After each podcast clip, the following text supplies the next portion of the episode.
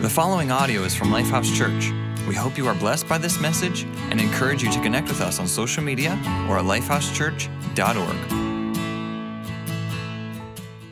All right, so what are you looking forward to? Now, seriously, I want you to take a moment. I want you to think about, what am I really excited about? What am I really looking forward to that's coming up? Maybe even take a moment, if you're joining us online, you can just write like what that is in the comment section. Keep it brief. Um, if you're if you're you're in the room, I want you to lean over to somebody like, here's what I'm looking forward to. I, you can do it real quick. What are you looking forward to? Hopefully you have something that you're looking forward to. Go ahead, you're allowed. You whisper in church. I mean, Spencer's got you laughing and cracking up. I can get you to whisper at least. All right, so what is that that you're looking forward to? Some of you, you've been training for a long time for a race that's coming up. Or maybe you're in sports and you've been playing all season and you're coming up on the championships, you're getting ready to go into a travel team, and man, like you're looking forward to that.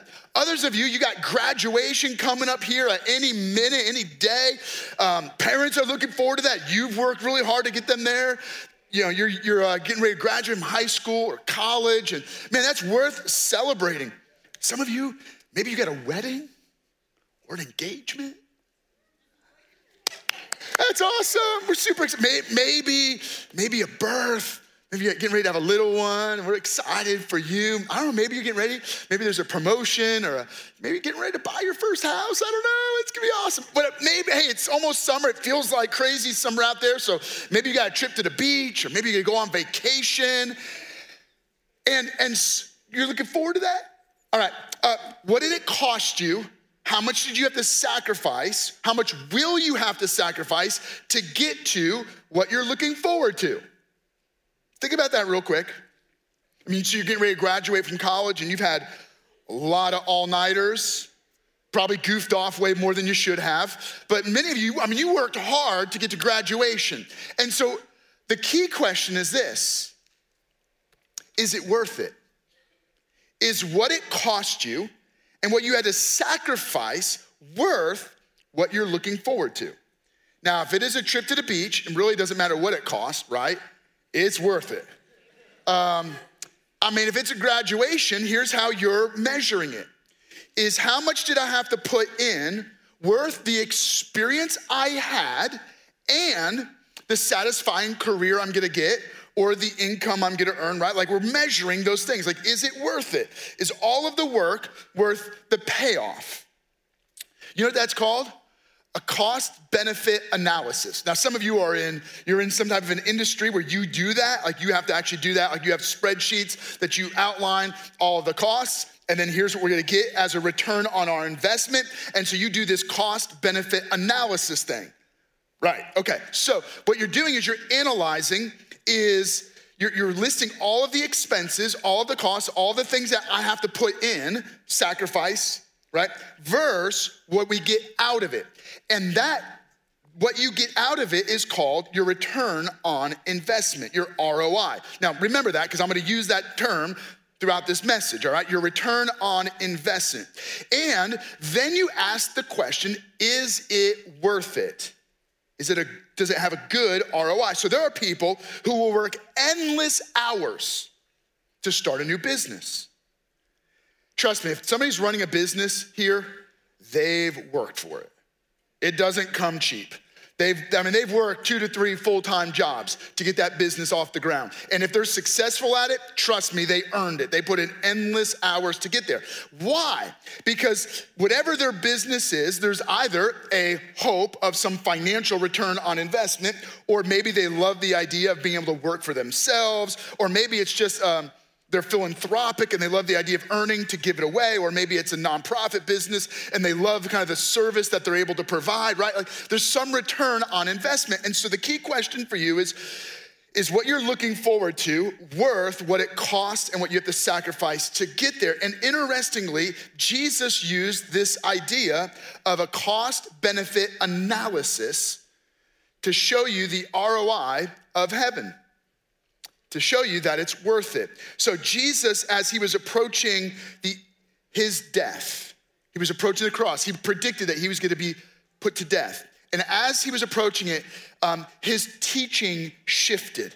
He started talking a lot about death and the end times and judgment and what comes after death. And, and in that teaching, he shared stories about heaven. And they would, they would start with something like this. Matthew chapter twenty-five, verse one says, "At that time, the kingdom of heaven will be like." And then he would tell a story about the kingdom of heaven. Now, let me be very clear with you. The kingdom of heaven is not just some faraway place. It begins in you. Jesus, when he's teaching about the kingdom of heaven, he'd always say, like, the kingdom of heaven is like a seed in us. So the kingdom of God begins to grow before we even get to heaven. And then he would explain what the kingdom of heaven is like. Now, the challenge for you and I is we're very much like the followers of Jesus and the crowd that would hear Jesus speak, because Jesus had to explain it because we have a wrong view of it.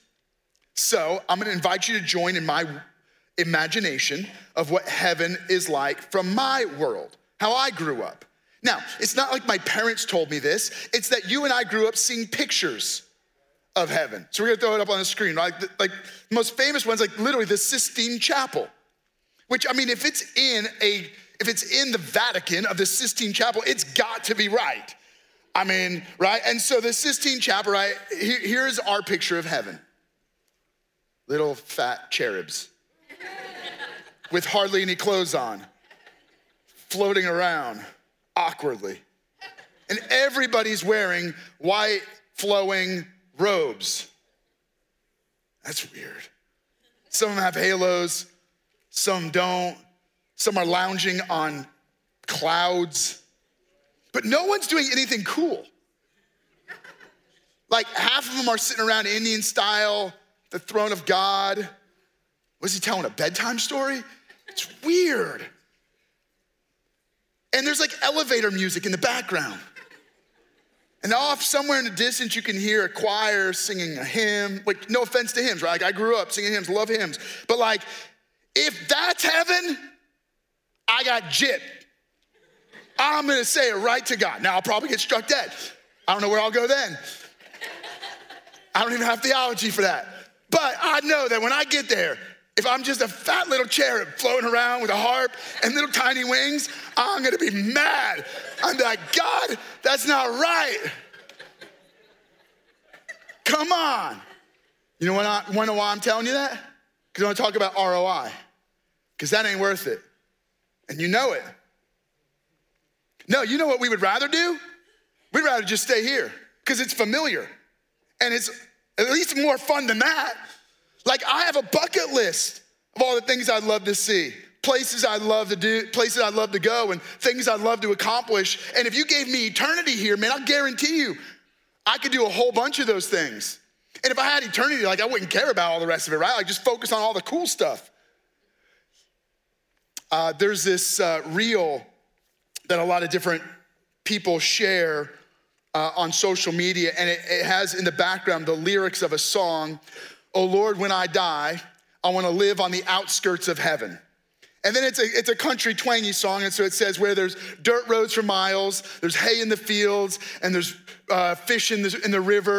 And it kind of like unpacks this idea of like, when I die, I wanna go to a place that's just a little different than the Sistine Chapel picture.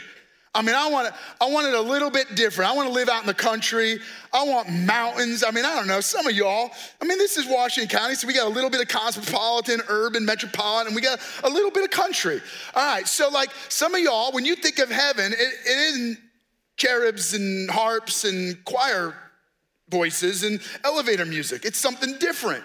And so I don't want you to picture what your version of heaven will be. I want you to get a picture of the real heaven. Jesus tells this story earlier in his teaching, Matthew chapter thirteen, verse forty-four. Interestingly, as Jesus is teaching, Matthew records that he uses the phrase, the kingdom of heaven, thirty-three different times, always to give us an R O I of heaven. And his point is, it's gonna be worth it. He says this, the kingdom of heaven is like a treasure hidden in a field. A man's out there working in the field and he, bam, when a man found it, he hid it again. He didn't want anybody to know it was there. Then in his joy, he went, sold all he had, and he bought that field. You wanna know why? Because what he found in the field, that's treasure, had an immeasurable value, that it was worth anything and everything he could give up to gain. And I want to plant that seed in your heart today. My hope is to plant a little bit of an understanding of the R O I of the kingdom of heaven, that your best is yet to come. Let me say it again. Your best is yet to come. You're joining us online. Your best is yet to come. You're not living your best life. On this earth, you will never live your best life. Your best life is yet to come. My kids, my little boys, they still have a childlike giddiness about Christmas Eve, or on Christmas Eve, right? My girls know that they're gonna get underwear and socks. So there's like less excitement, right? They're like, they're gonna get what they asked for. They already know it, what's coming, right? Whatever they already went with mommy and bought at the store. But the boys, like, you know what they think they're gonna get? Like a real live dinosaur. They think that under the tree, I wrapped up a raptor. So when they go to bed on Christmas Eve, they're like, ah, I'm gonna get Blue from Jurassic World. Like, he's there waiting for me. Like, I'm gonna get up in the morning, I'm gonna run downstairs, I'm gonna, there it's gonna be, I'm gonna unwrap it, it's gonna eat me. It's gonna be the greatest moment of my life, the last moment of my life, but it's gonna be the greatest moment of my life. By the way, Nick, we have a series coming up, a couple series from now called Watch List. We're gonna be covering that movie. It's gonna be pretty cool. Uh, anyway, so they want a dinosaur, right? And so they go to bed like with this childlike giddiness. When did you lose your childlike giddiness for heaven? Because you and I, you know, we, we think about heaven, and I'm, I'm just gonna be honest with you, right? We have a really low R O I. Not just little cherubs and clouds and harps and, you know, elevator music. No offense, if you're somebody who, you create elevator music, man, I'm not trying to pick on you. Say, it is possible that they're here. Um, okay, but you know what, heaven. Let, let's talk about really what heaven, what we think of heaven, right? Like, what is it? Well, here, here's what I, I know of heaven. I know heaven, God's there.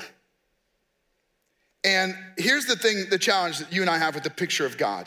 We think of God like he's sitting on a throne with this long beard and a big booming voice, and it's like intimidating, and we kind of just want to keep our distance from him. Not really sure I actually want to get too close to God. And I know that when I get to heaven, there'll be no more tears, no more sorrow, no more pain, right? But if you're honest, like what we really think about heaven is not just that there's no more tears, it's that there's no more sensation or emotion at all. I mean, have you ever seen anybody with a picture of heaven where there was somebody laughing till they cried? Right, because we have this weird view of heaven that it's just like emotionless. Like we're gonna be a bunch of like weird angelic zombies. And I love those moments. I had one literally last night, we were, or two nights ago, we were watching, a, starting a movie, and there was this, and I have like just a little bit of a sick sense of humor. There was this, nobody else in my family thought it was funny, and I was laughing so hard that I literally had tears running down my face, and I could not keep my, I, literally, like, we just like stopped the movie. I have to laugh. Like, I'm the guy, like, I'll rewatch that clip over and over and over. Like, it was, and, and I know you're all wondering what it was. You don't even want to know. I thought it was funny. But heaven, oh, you don't get any of that. No, you know what? Heaven's no more pain. But if there's no more pain, you know there's probably also not?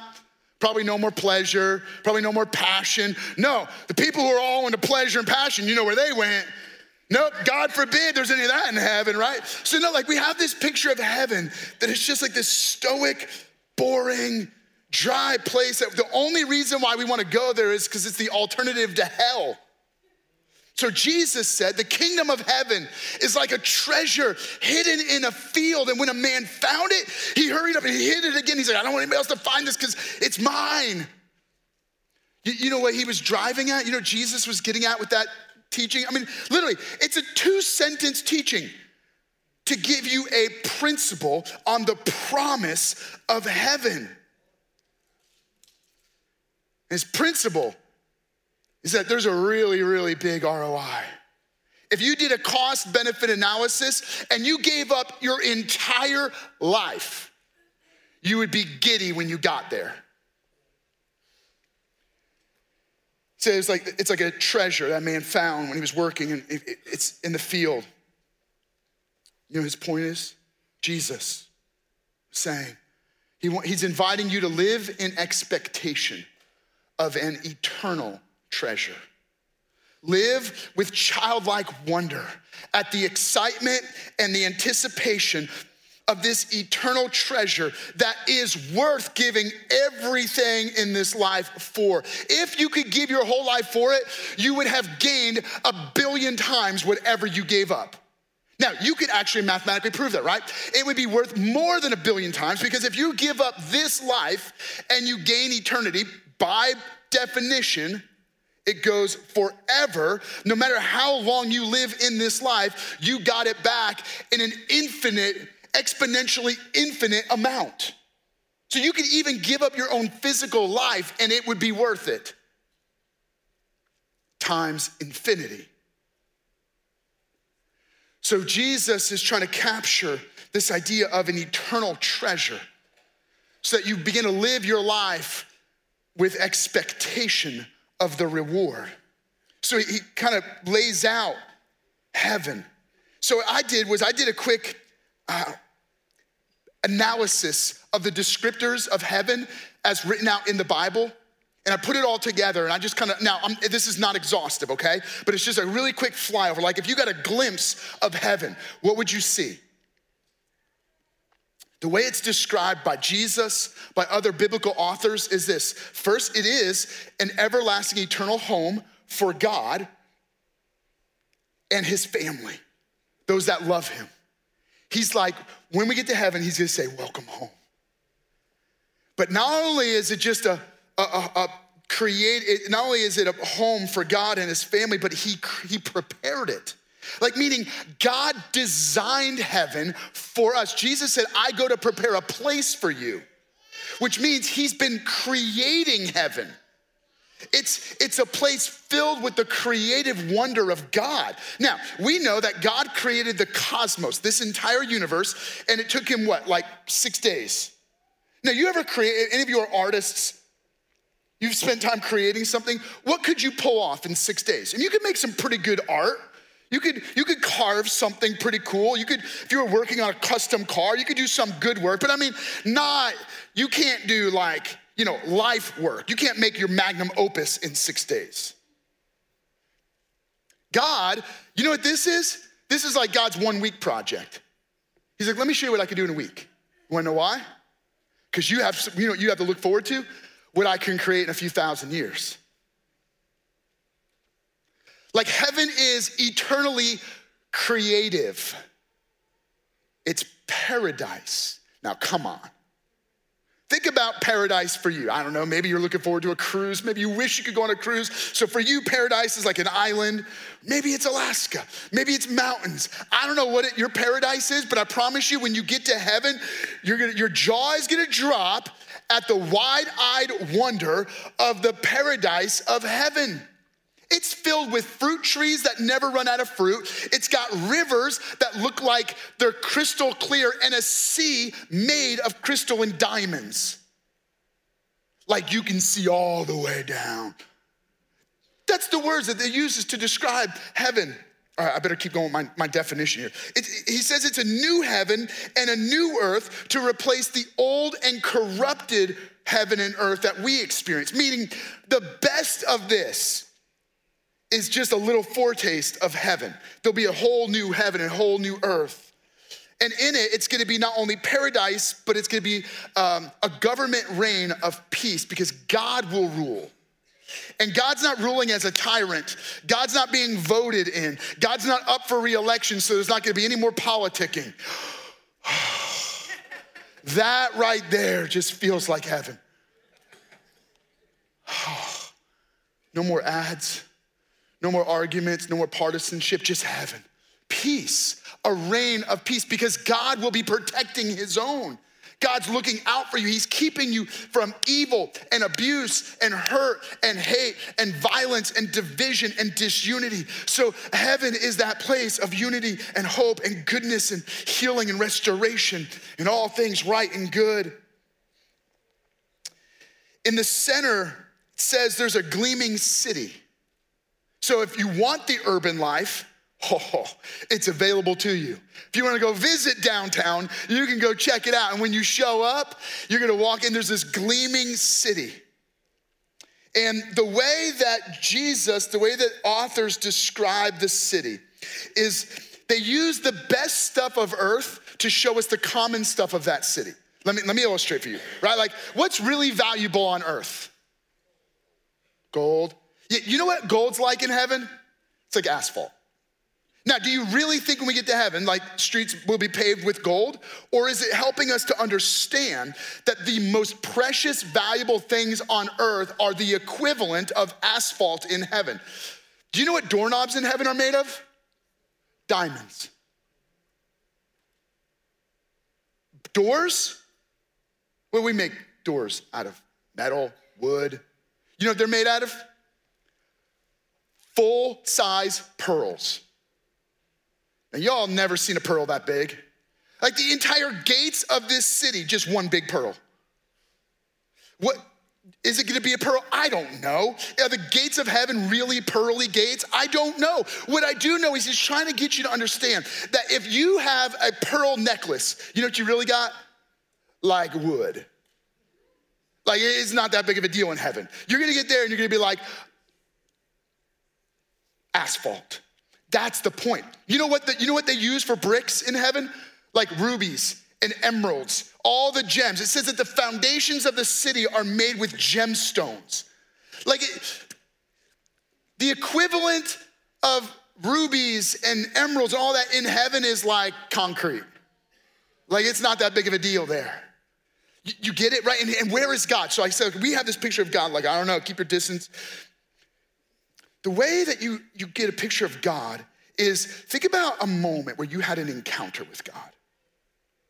And I promise you, in that moment, there was something healing that happened. You felt peace for the very first time. In the midst of the storms and the turmoil, there's this blanket of peace that washed over you. Maybe there was comfort. Maybe you were walking through a deeply grievous season and God just comforted your soul. Maybe you were in a moment, we were singing, we were celebrating, and you had joy for the very first time, hope for the first time. That experience with God, but for eternity, where God's presence is like a blanket warming your soul. God is the light of heaven. There's no need for a light in heaven because there's the darkness is pierced by the light of God's glory and his presence. Not something you want to escape from, but something that you're not even sure whether to like start jumping up and down like my kids if I actually got them a raptor. Like, are you kidding me? Or you don't know if you want to just fall down on your knees in awestruck wonder. God, God, your glory. Like you and I, we love those moments. You're not terrified. Like, those aren't bad moments. You know what a little glimpse of that is? I remember hiking the Grand Canyon. You walk up to the Grand Canyon. And I'm a little scared of heights. But I, I have this weird tension where like, I can't help it. I think I might plummet to my death, but like, I've got to get close to this awesome scene that is nothing more than a little taste, a little glimpse of heaven. And that's what I want to stick in your heart. Listen to me carefully.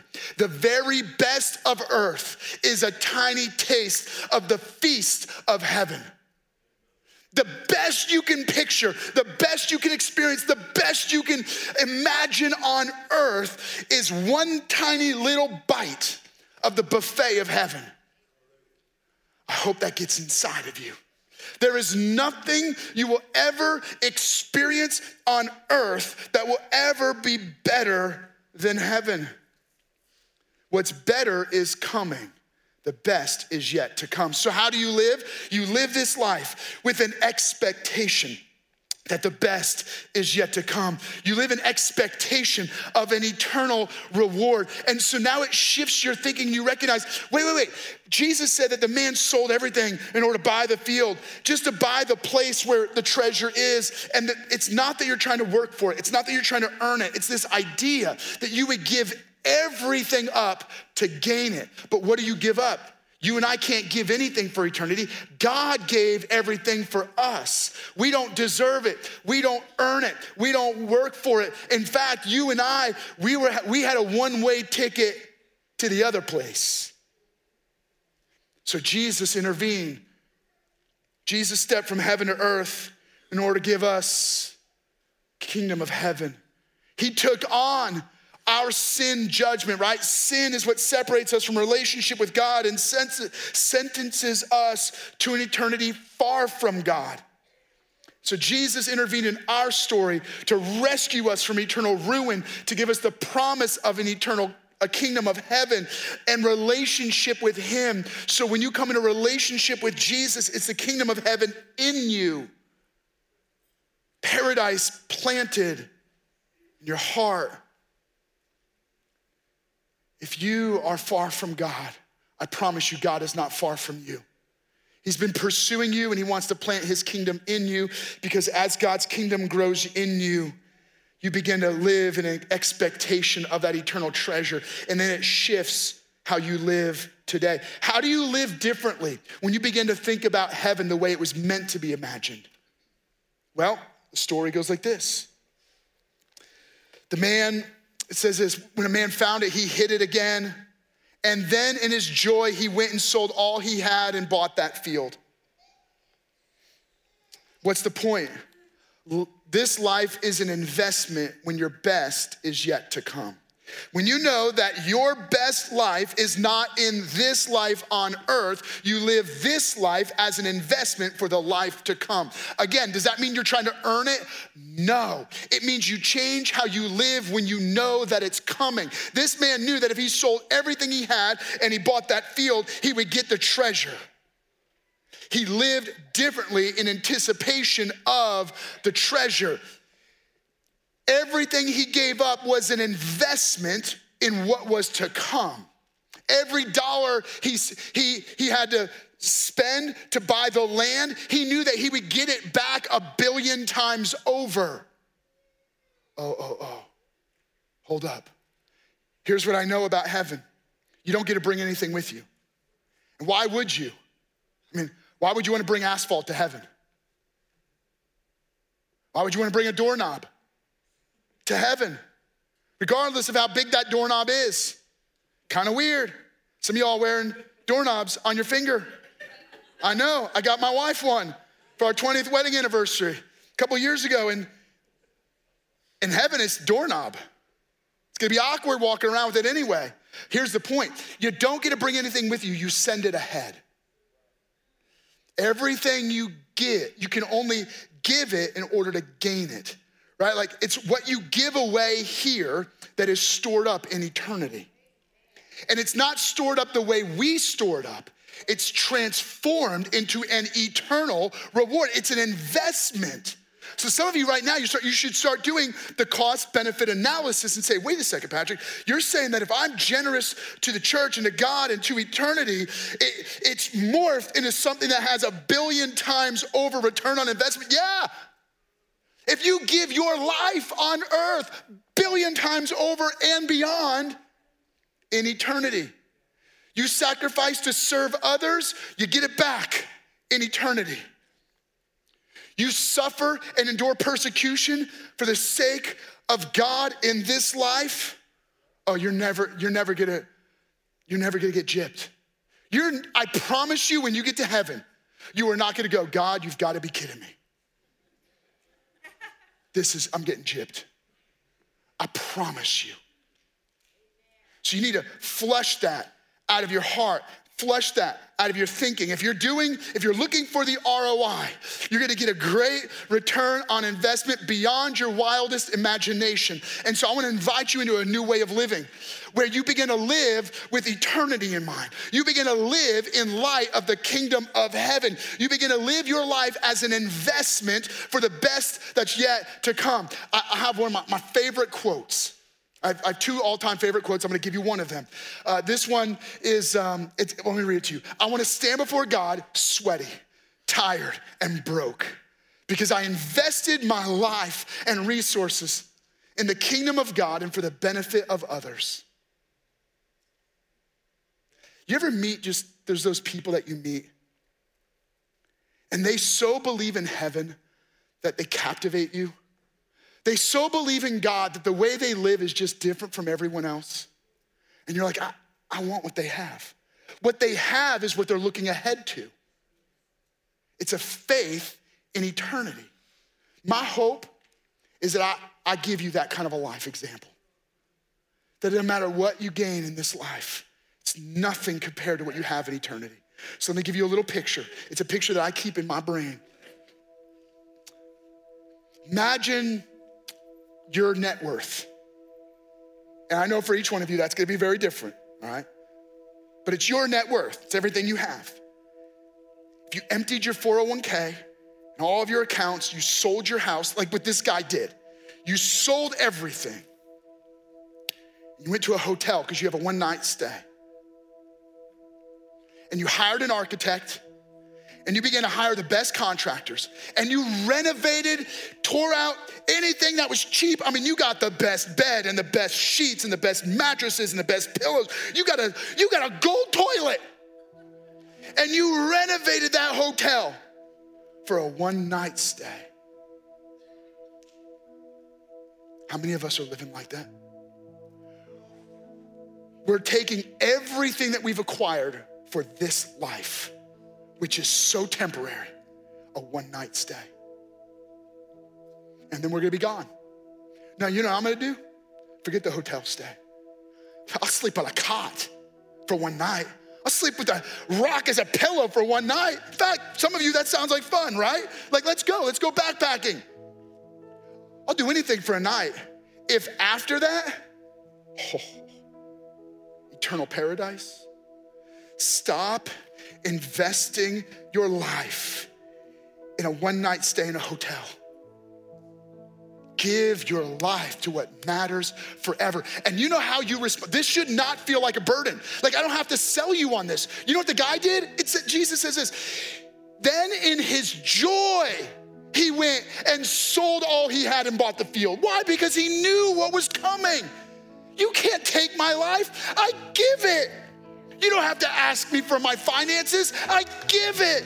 You don't have to tell me to suffer. I'll give it, God, because I know that there's nothing you're taking. Everything you ask of me, you will give infinitely more than I could ever think or imagine. You're not getting gypped. You're not getting cheated.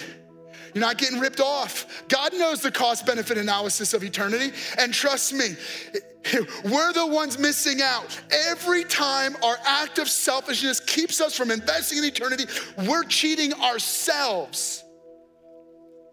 You got the inside scoop on eternity. And the return on investment is invaluably high, infinitely more than you can imagine. And so what I was hoping to do was in every one of your hearts, plant a little seed, a little seed of a wild imagination of the kingdom of heaven so that you begin to shape your life differently around living for the kingdom of heaven rather than living for yourself.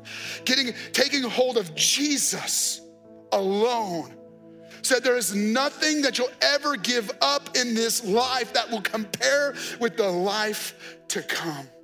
So what is that for you? I promise you there's a moment right now, there's a decision to make. For some of you, that decision is to say yes to Jesus, to actually give up your sin in exchange for forgiveness, give up your guilt and shame for the wholeness that comes from heaven. For others of you, it's shifting your priorities to put your priority on eternity. Can I pray over you? Jesus, what I'm asking in this room, those joining us online, is that you would grip us with eternity.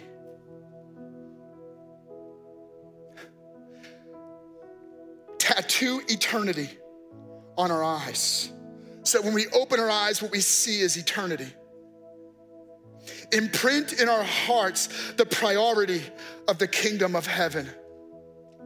God, loosen our grip on the stuff of earth and grip us with the promise of paradise.